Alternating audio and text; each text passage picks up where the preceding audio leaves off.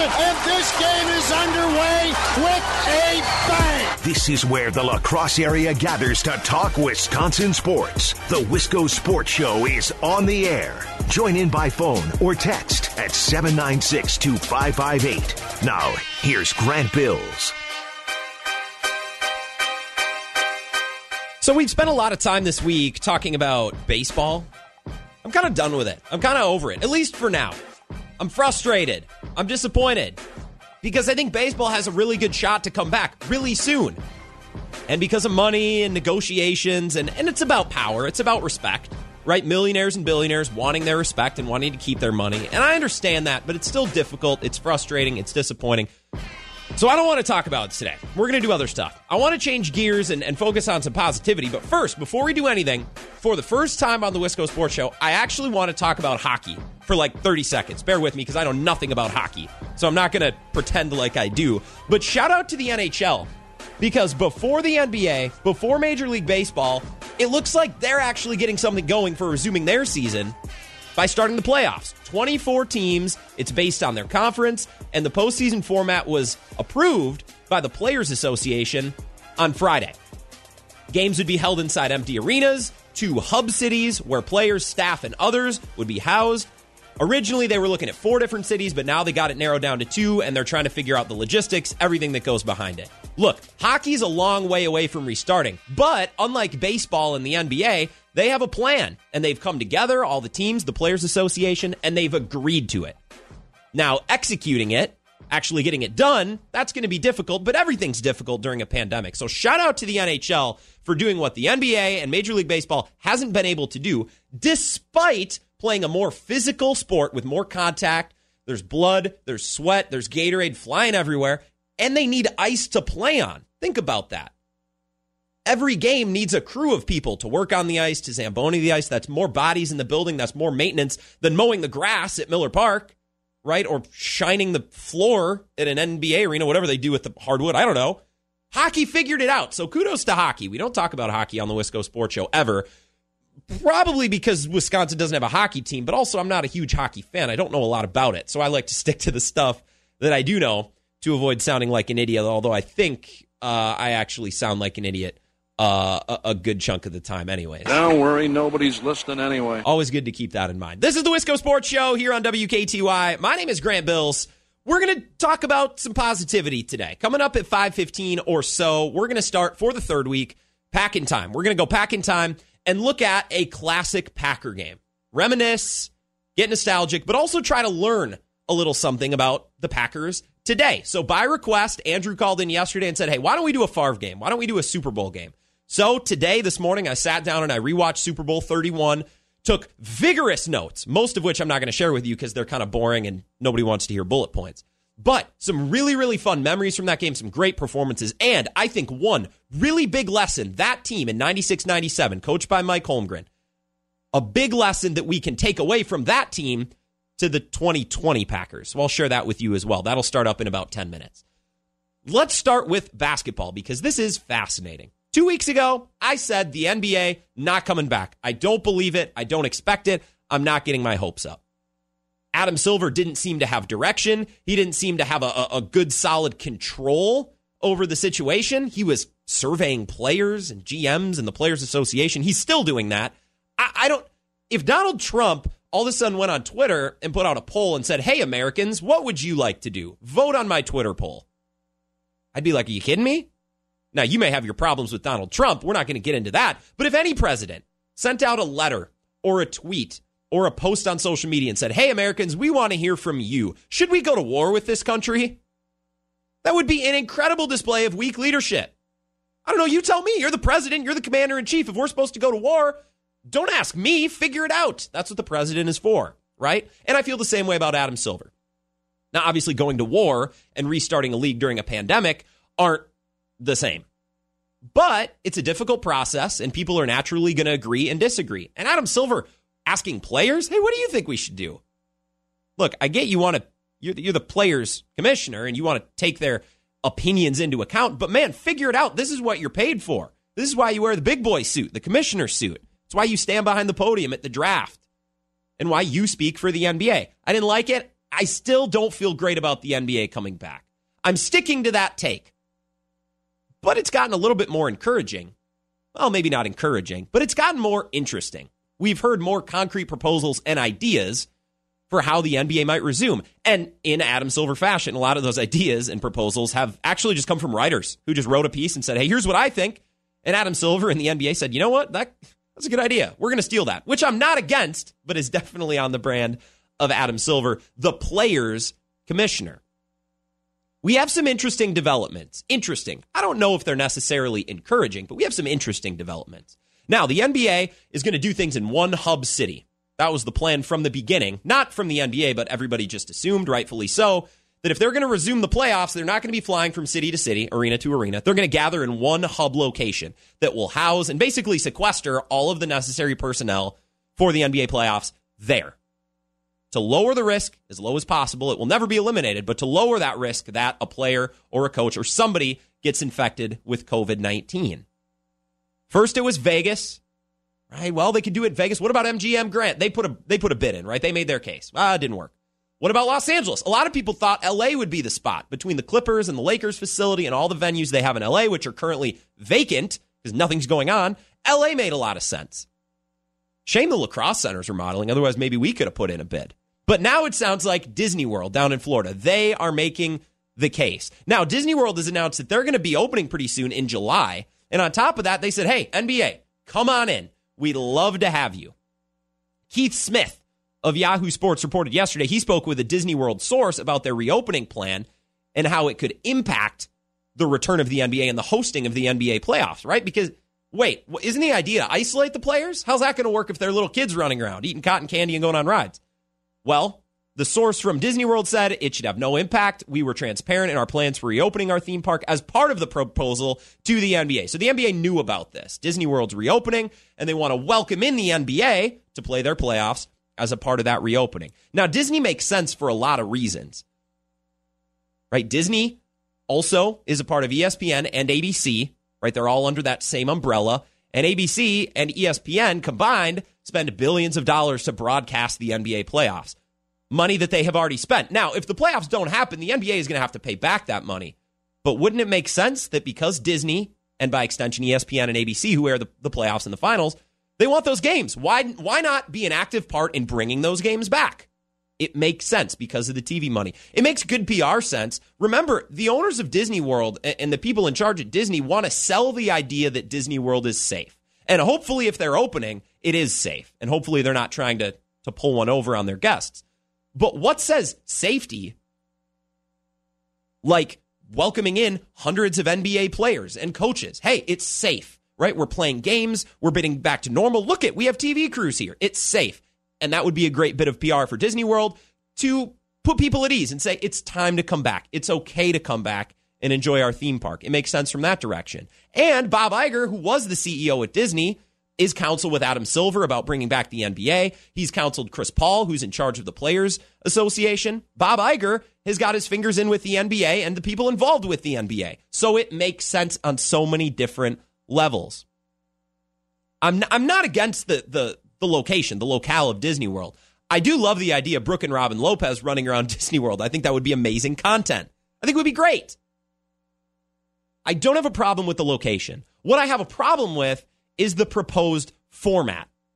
Now, I thought that all the teams would be brought together, sequestered in one location. Now we've learned that Disney World is the front runner, and they do the normal playoffs. One through eight seed, both conferences, seven game series, just like normal. But the last couple of days, we've seen proposal and proposal and proposal of, of anything but. All of these proposals of formats and plans that aren't anything like the traditional NBA playoffs. Yesterday, I saw the idea that, that the NBA is going to reseed all 16 playoff teams, 1 through 16. Instead of 1 through 8 in each conference, we're just going to do 1 through 16. Why?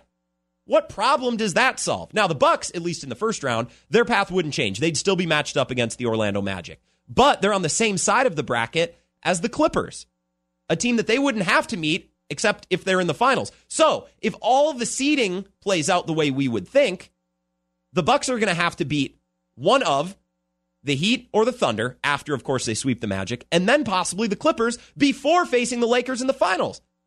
How is that fair? The Bucks and the Lakers earned the opportunity in the regular season by winning as many games as possible, more than any other, to have home court advantage in the easiest path. The Bucks earned the right to not have to play both the Clippers and the Lakers, mostly because they're in the Eastern Conference, but also as the one seed with the best overall record in the NBA. I get they can't have home advantage. That's that's understandable. We live in a pandemic. But why do we need to change the format further? That doesn't make any sense. Yesterday I saw the 1 through 16 reseed idea. Today I'm seeing a group stage idea. The idea that they're going to model after soccer, after European soccer leagues. The proposal would be to change the first round out with a group stage. So 20 teams with the best records would be placed into four groups of five teams. Teams would play two games against each opponent in their own group, and then the teams with the two best records from each group would qualify for the second round. Eight teams advance, and then the teams would play seven game series to determine the champion. Why? Why? And I get soccer fans love this format. It works for soccer. What problem does that solve? This is a solution in search of a problem. This only furthers the idea of an asterisk, by the way. I get why the NBA would want to put in special measures this year to make it as normal as possible, to avoid the champion being tainted. We don't want an asterisk next to the season. Of course, there's a pandemic, so we're always going to remember it as a pandemic year. But why would we further change the format? That only encourages the idea and furthers the idea of an asterisk. Why would we do that? And I hear all the people on TV and radio and people writers that I read today. Well, this is fun. This is different. This is going to get ratings. Yeah, well, we could also have them play with their hands tied behind their back. That'd be entertaining. But why? The NBA, like the MLB, is using the pandemic as an excuse to get something they've always wanted. I think Adam Silver has always loved the idea of a 1 through 16 seeded playoffs, and he's going to use the pandemic to try to, to try to get that passed. It doesn't solve any problem, but the pandemic provides an opportunity for change. Just like the Major League Baseball wants to change to a salary cap format, and they're using the pandemic as an excuse to try to do so. What problem does any of this reformatting solve? I don't get it. I understand that my Milwaukee Bucks, who earned the one seed and home court advantage throughout, aren't going to be able to play at Fiserv Forum. I've accepted that. But why should the NBA have to change formats further? What problem does that solve?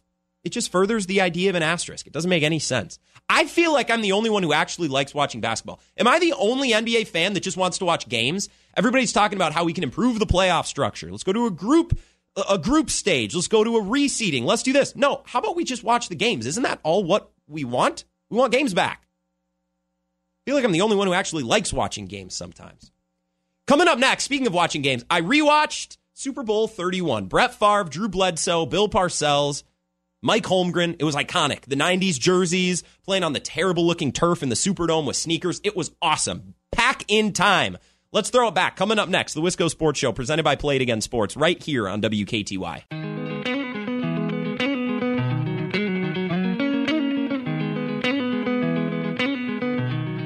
The Wisco Sports Show rolls on here on WKTY. My name is Grant Bills. I am your host. Follow me on Twitter at Keystroker Grant. You want to keep up uh, with what I'm doing. Normally, what I'm complaining about, what I'm whining about when I'm not on the air. Follow me at Keystroker Grant.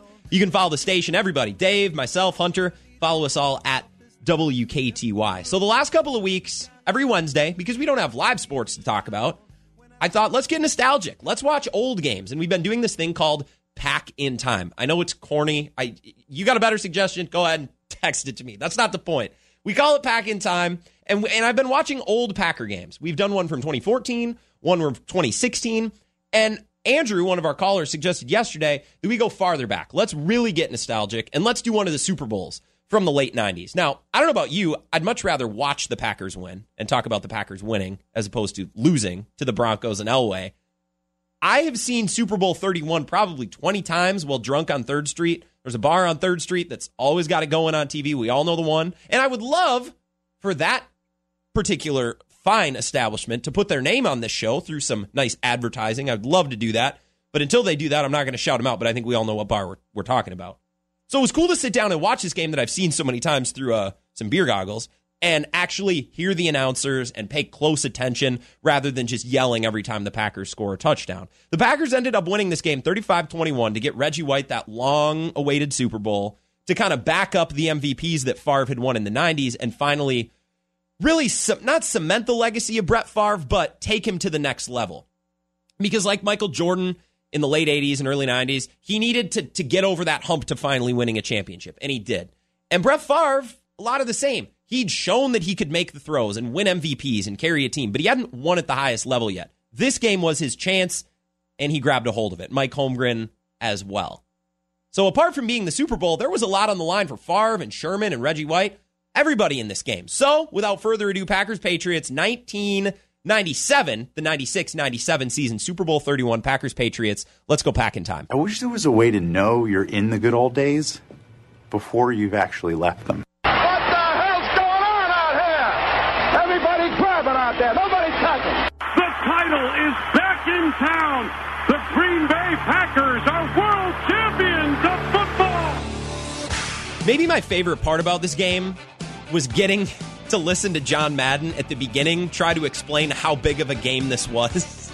or like, John, we get it. It's the Super Bowl, man. You don't have to explain how important the game is. We're watching it 20 years later for a reason. It was hilarious. This was a record setting Super Bowl for a lot of different reasons. That's something I kept noticing during the broadcast is they were setting records. They were doing unprecedented things in this game. They had four that jumped out to me. The longest passing touchdown, that was 81 yards to Antonio Freeman. They had the longest scoring play and return, the 99 yard return by Desmond Howard, who ended up winning the MVP. Most first quarter combined points. It's a very high scoring game early 24 combined points from Green Bay, New England. Green Bay had 10, New England had 14 and the most return yardage in a Super Bowl to that point. Desmond Howard had 244 return yards, 154 on kicks, 90 on punts. This game was wildly entertaining to watch. And you think, okay, you're going to sit down watch Drew Bledsoe, Brett Favre. It would be all about quarterbacks. And Mike Holmgren said in his pregame interview, he said, all right, whoever limits turnovers and whichever quarterback plays better, that's who's going to win. Now, Brett Favre didn't play amazing he didn't play great. He didn't play terrible. Drew Bledsoe didn't play terrible either, except for his turnovers. That was the other part that Holmgren mentioned. He threw four interceptions. He had 48 attempts, 25 completions. Brett Favre, 27 attempts, 14 completions. Neither quarterback was great, both well under 300 yards. They had great moments and great throws and a great stretch here and there, but neither one put together a complete great game. This game was decided by defense and by special teams. The third, this is what blows my mind. The statistic that really points out the importance of defense and special teams rather than the offense, the third down percentage. New England was 4 of 14, Green Bay 3 of 15, both under 30%. New England 28%, the Packers at 20%. This game was decided by special teams and defense. Now, Brett Favre gave his defense and special teams a chance. Drew Bledsoe did not. Three players that jumped out to me, and this is obvious Leroy Butler, Desmond Howard, and Reggie White. Now, Reggie White is remembered as the all time great. Desmond Howard is remembered for the moment, the return, and the Super Bowl MVP. Perhaps the best all around game and the most impactful game came from Leroy Butler. Howard and Reggie may have had bigger individual moments, but start to finish, Leroy Butler was everywhere. Everywhere. And as a safety, it reminded me a lot of what Mike Zimmer does with Harrison Smith. On big, important passing downs, he'll use him as a pass rusher. He'll play him on the back end too. And Harrison Smith has great ball skills and he's a big hitter. And he could intercept the ball just like Leroy Butler could. But Leroy Butler's like Harrison Smith, their utility comes from their ability to rush the passer and really be disruptive up front. And what Shurmur did, the Packers defensive coordinator at the time, was a lot of times line up Leroy Butler opposite Reggie White and use them both to rush the passer. It was brilliant. And one play sticks in my mind where Leroy Butler, who had a sack in this game, and his sack came after completely blowing over a running back that tried to come over in pass protection and block him. Just blows him over to get to Drew Bledsoe. And Summerall had this amazing quote where, and, and Summerall and Madden could not have been more different, which is what made them a great pair.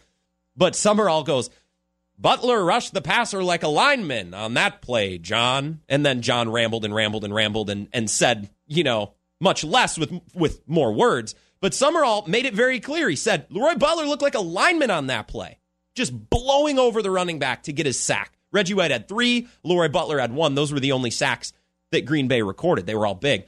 But Leroy Butler's utility as a pass rusher lining up opposite of Reggie White to kind of take some attention away from number 92 was brilliant. And Vikings fans, you know exactly what I'm talking about. Every time I watch a Vikings game, the announcers are pointing it out. Well, here goes Mike Zimmer using Harrison Smith on an important down to rush the passer. Really, really effective. And and and Shurmur at the time, the defensive coordinator, did a lot of similar things. It was brilliant. That was Leroy Butler. Desmond Howard won Super Bowl MVP. It probably could have gone to Reggie White. It probably could have gone to Leroy Butler. You could pick a lot. Of, when one team blows out another team in the Super Bowl, and the Packers won by more than one score, it's oftentimes difficult to pick the MVP, and you sometimes get weird names like Bobby Wagner for the Seahawks, right? And in this case, Desmond Howard. There are a lot of great choices. not saying Bobby Wagner wasn't deserving, but it it it turns out to normally be a toss up. It's not one clear player. Desmond Howard had the biggest play at the biggest moment of this game. So Green Bay's up 27 at half. They're up two scores and they are cruising. They get the ball to start the second half and don't do anything with it. They could have gone up three scores, didn't. Now New England has the ball. They drive and they score. They make it a one score game. And all of a sudden, you might be thinking, okay, Coach Parcells and the Patriots might be onto something. And then Desmond Howard did what only Desmond Howard could do, and that was completely take control back of the game. It sure is. Vinatieri. Kick goes to Desmond Howard at the one. Desmond Howard is off. You better turn it on or he's gone. Desmond Howard all the way into the Patriot end zone. As soon as they get back in it, Green Bay takes it away. 99 yards. You better turn it on or he's gone. I actually really like that call from Summerall. Simple. And he doesn't really raise his voice up and down, you know? And then, of course, John Madden comes in. I think he's going to score, Pat. And then Pat would be like, and so he will. Like it's a perfect contrast between the two of them. And that return could not have come at a more crucial time. New England gets a little momentum and right away gets snatched back. And Summerall points that out. Now, it wasn't just that play. Outside of that game, Howard's fingerprints are all over this game. He had four kickoff returns, combined 145 yards. He averaged 38 and a half yards per return. And when you're catching the ball normally around the one or two yard line, you're going to put your team near midfield between the around the 40 yard line. That's a huge advantage. He also had six punt returns, 90 yards, averaged 15. That's a big chunk, and that's a big advantage when you're always giving your offense a boost of 15 yards off a punt, 40 yards off a kickoff. Field position was huge, and Desmond Howard controlled it in this game. Leroy Butler, Desmond Howard, Reggie White. Defense and special teams. Reggie White had three sacks. Two came in a row and at the best possible time. Desmond Howard returns that kick to go back up two scores to snatch momentum back, and then Reggie White didn't allow the Patriots to pull the momentum back once again. He gets two sacks in a row to force a punt, and that's basically it. They just have to not turn the ball over, which they do, don't make any dumb choices, and the Packers ended up winning. Reggie White's two biggest sacks of his career and two biggest sacks of this game came at the biggest time in the game, directly following Desmond Howard's return. That's complementary football, baby. When you got Desmond Howard cruising one back for 100 yards to take back momentum, and then Reggie White going out to clamp it down. That's complementary football. And speaking of complementary football and defense, you can see Ron Wolf's MO, his mode of operations, at work all throughout this game. What do they always talk about when they talk about Ron Wolf? You need Pro Bowlers at every level. And they had that. Up front, they had Santana Dotson, Gilbert Brown, the gravedigger, and Reggie White. They had George Koonce at linebacker, and in Packers style, the linebacker group was the weakest group on the defense, and George Koonce didn't play in this game, but still good enough to get by. And then, of course, they had Leroy Butler on the back end, who, as we've already talked about, could move everywhere. On any given play, one of those guys was bound to disrupt things. One of them. Not all of them. But playing and play out, chances are one of those guys on one of those levels is going to make a play. That's how they end up with four interceptions. And the key was using the players in a complementary fashion. Like I said, with Butler and White. White on one side, Leroy Butler on the other. It was beautiful. Complementary football. And to, to tie it into 2020, with the Packers expected to play a bunch of dime, they, they took more snaps in dime last year, which is six defensive backs on the field, six D backs on the field. With the Packers expected to play a bunch of dime, Mike Pettine should look at this team and think, okay, how can I use Savage or Amos or Jaire in a pass rushing capacity? How can I bring them up by the line? And then you can use Preston and Za'Darius Smith inside to help out with a weak defensive line in, in the in the in the run stopping game. And I don't think Za'Darius and Preston will have an issue. They got their money, they got their big contract, they want to win. So finding ways to use Savage and Amos and Jaire in a way that Shurmur and Holmgren used Leroy Butler in 96, 97, I think could be really advantageous because it frees up Za'Darius and Preston Smith to do other things, not just get to the quarterback every play. And that's what the Packers need. Some big bodies up front to help stuff the run and sure up the tackling up front. We got to take a break. We're late, but we're having a blast. We're going back in time talking about Brett Favre's Super Bowl win in Super Bowl 31. We're going to continue this conversation coming up next. And once again, try to tie this game and this team into 2020. See if we can't learn a thing or two. The Wisco Sports Show back in a moment, presented by Play It Again Sports, right here on WKTY.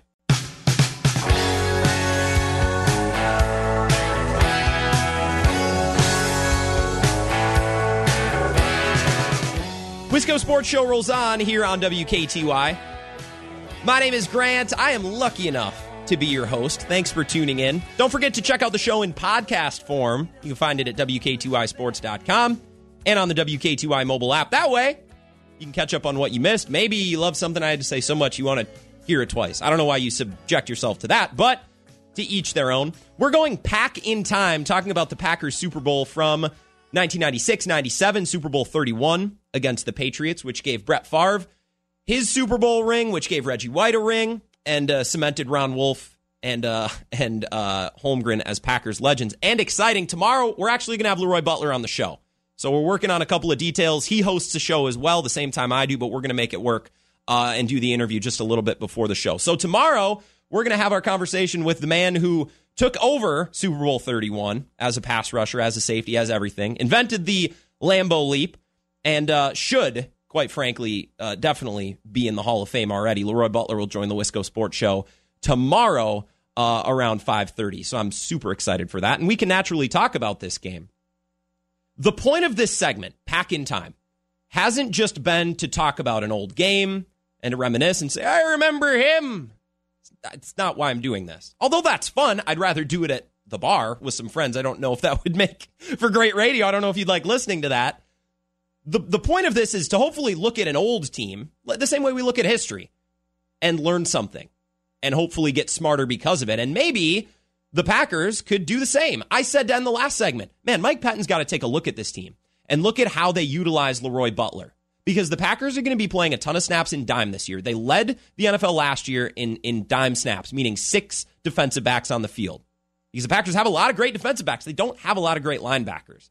They got pass rushers and D linemen, and they got secondary players. So they played in dime. Because they didn't draft much in the way of linebackers or bring in any free agents, I don't expect that to change. So with all of the defensive backs on the field, why doesn't Pettine take a look at what Leroy Butler did in the 90s for the Packers? Move around Darnell Savage and Jaire Alexander and Adrian Amos to free up Za'Darius and Preston Smith to maybe be hired hands in the run defense, which is severely lacking. I think Mike Pettine could learn a lot from watching Leroy Butler. I think we can learn a lot. One thing that jumped out to me in a big way, and one similarity that I noticed between the Packers in 97 and this team now, and it concerns me a little bit. So Favre and Sherman in this game, they tried to run the football and they tried to go underneath and run screens and do and and and run smaller, easier developing plays. Dorsey Levens had 14 carries, Edgar Bennett had 17 carries. The Packers tried. Here's the thing though. New England had great tacklers near the line of scrimmage. Between Chris Slade, Ty Law, Lawyer Milloy, who, speaking of secondary players who were great tacklers, those are another two examples. Tedy Bruschi up front, who, who was great as a pass rusher in this game, too. The Packers tried to run the football and they tried to play underneath, but New England was too good up front. Their tackling was was really really good. And the Packers were struggling to pick up yards after the catch. So the Packers' scores instead came on big, explosive plays. The Andre Rison catch to start the game for 54 yards, and then, of course, Favre takes his helmet off.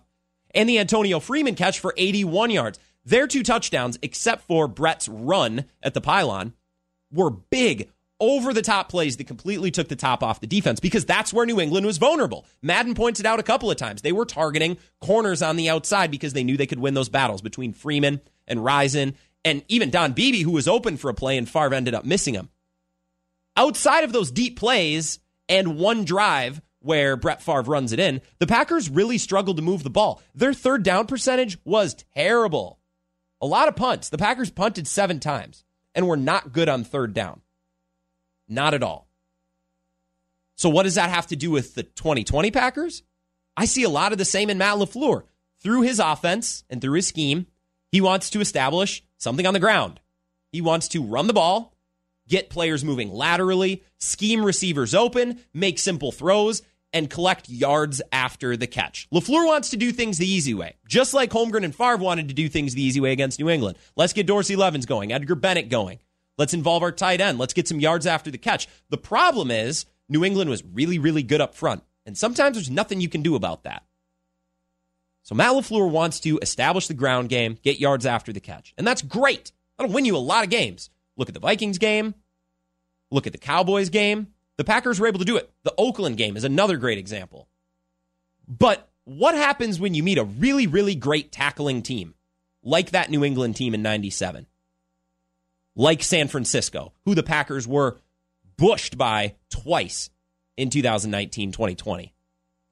The San Francisco 49ers have a defense that's pinned on the edges by Nick Bosa and Dee Ford, who are not just great pass rushers, but are great tacklers and great in the run game. Then their linebacking corps is unreal. And a lot of people don't know because these are names that don't jump off the page as first round picks. A lot of these guys were second and third rounders. Kwon Alexander, Fred Warner, Dre Greenlaw. Really, really elite, sure handed tacklers. And they make life really difficult for offenses that are reliant on yards after the catch screen plays, pitch plays, slant plays. You can be a great running team with great scheme. And I think the Packers could be that this season. But if you go up against a team like San Francisco, you're going to struggle. I don't care how good Matt LaFleur is at scheming guys open. I don't care how great Aaron Jones is. You're going to run into some really good tacklers and you're going to struggle to move the ball. But the thing about the Packers in 97 is they had Antonio Freeman and Don Beebe and Andre Rison who could blow the top off a defense if need be. So that's what they did in the Super Bowl. They said, screw this. Let's stop trying to run the ball. Let's just try to win and let's take shots and Brett Favre hit a couple of big throws. That was the difference in the game. Now, I like Davante Adams, and I like the idea of an improved wide receiver group with MVS and EQ and Funchess. However it shakes out, I, I don't care. Any combination of those guys, slightly improved, I, I'm good with that. I think I think there's a great start there. But I'm concerned if this team has another gear to go to, like the Super Bowl team did in 97 and Super Bowl 31. Dorsey Levens and Edgar Bennett were great players. And the scheme that Holmgren and his staff provided was great. The problem was New England was really good at tackling. So what did they do? They said, all right, let's switch gears. Let's involve Freeman and Rison and let's take some shots. And that's how they won the game. If the Packers find themselves in another game with San Francisco this year, and they're going to at least once, I think in week nine, and if the Packers want to make the Super Bowl, chances are they're going to have to go through San Francisco in the playoffs too. They will meet a team that is an elite tackling team. San Francisco, possibly another.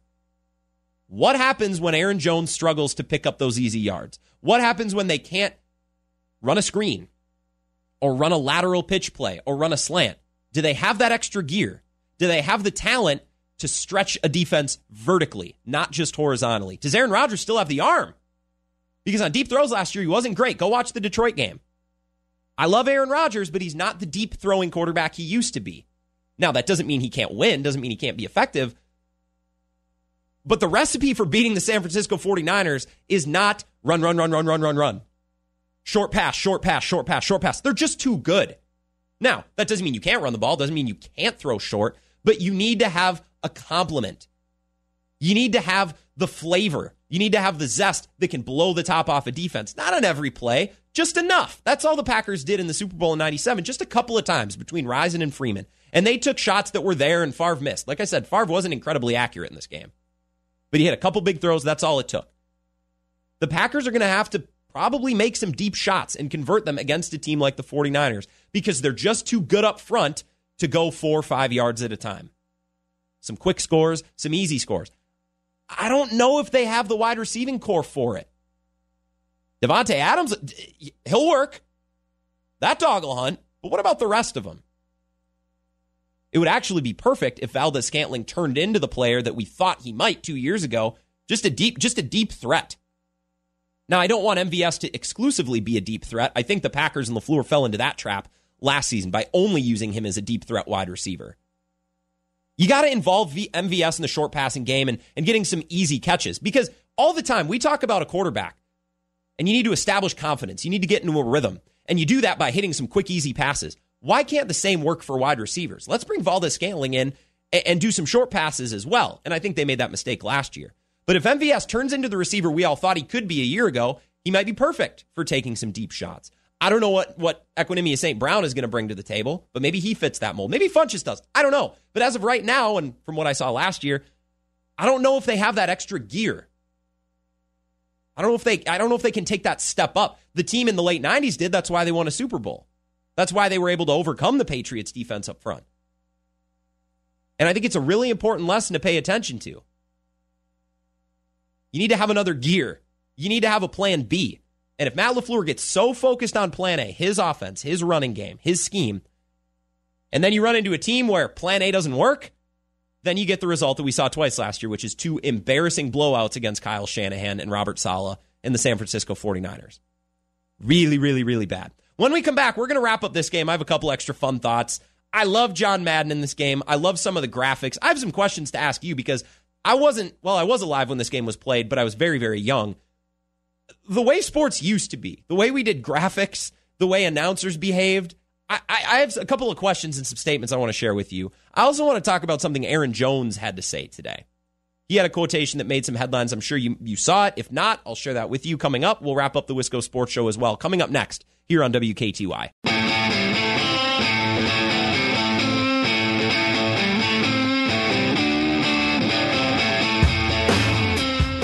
Final segment of the Wisco Sports Show here on WKTY.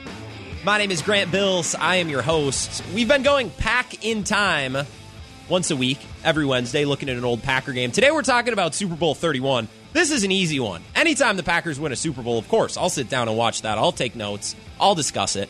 And I apologize. I would love to welcome you into this conversation as well on the five star telecom talk and text line 608 796 2558. I'd love to do it, but our phones are down today.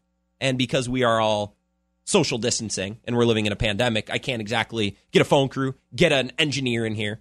So tomorrow, phones will be back. And joining us on the phone tomorrow will be Leroy Butler.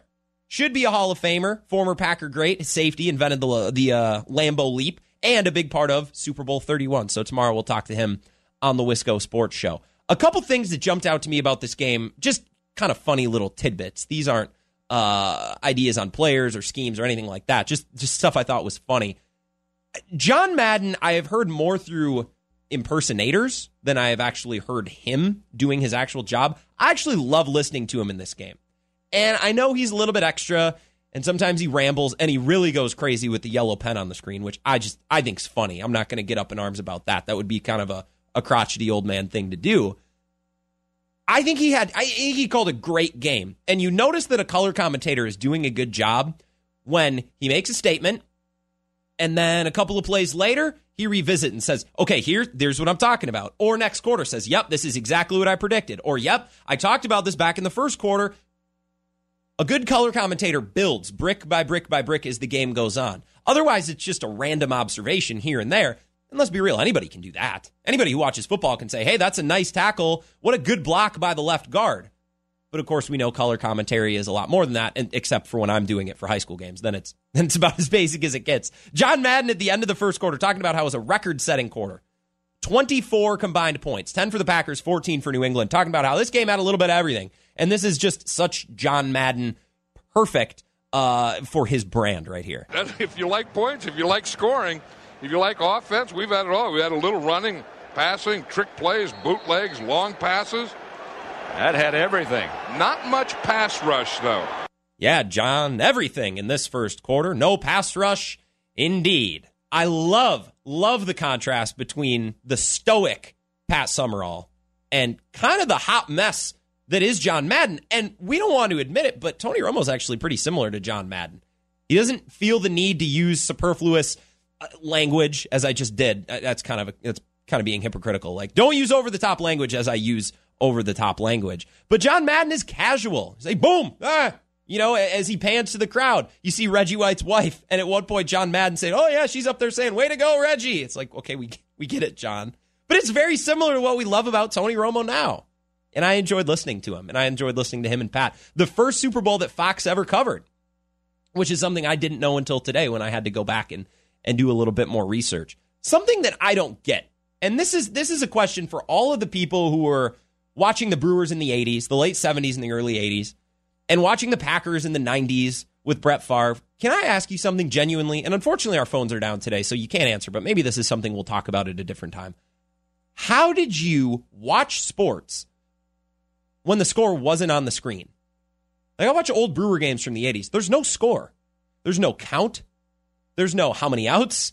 There's no marker to indicate who's on base. Nothing. You guys just watched blind. Ignorance was bliss. How did did you have to keep track mentally? That'd be so much work. You sit there with a scorebook? I don't get it. And I watched this game, and what was hilarious is there was a hang time graphic. So when the punt went off the foot of the punter in the right hand corner of the screen, a little box would come up and say hang time, and the stopwatch would click. Fox put a hang time clock in, but at this point in 97, there was no down or distance marker on the scoreboard. There was no down or distance marker on the field. There was no yellow line. How did anybody know what the hell was going on? You, you all just must have been much better and much smarter sports fans because of this era. Now everything's on the screen and it's clean and we understand okay, there's the three dots for the timeout and there's the yellow line on the field, the red line if, if it's a fourth down, right? How did you watch sports before this? How? Because I watch old Brewer games and, and uh, Fox Sports Wisconsin has been playing classics just like we've been playing classics from the Brewers Radio Network every Sunday here on WKTY. I don't understand how you guys watch sports. The, the, you must have had to pay such close attention to know everything. And compared to now, when every graphic and every statistic is put on the field, we're hit every other second with statistics and history and stats. But now I can go on my phone on Twitter and say, oh, okay, yep, here's the NFL saying this. Okay, the call was reversed. Here's why, blah, blah, blah, blah. Everything's at the touch of our fingers. And even 20 years ago in 1997, I don't know what the downer distance is. I don't know if I could have survived at that time watching sports in the 80s and in the 90s.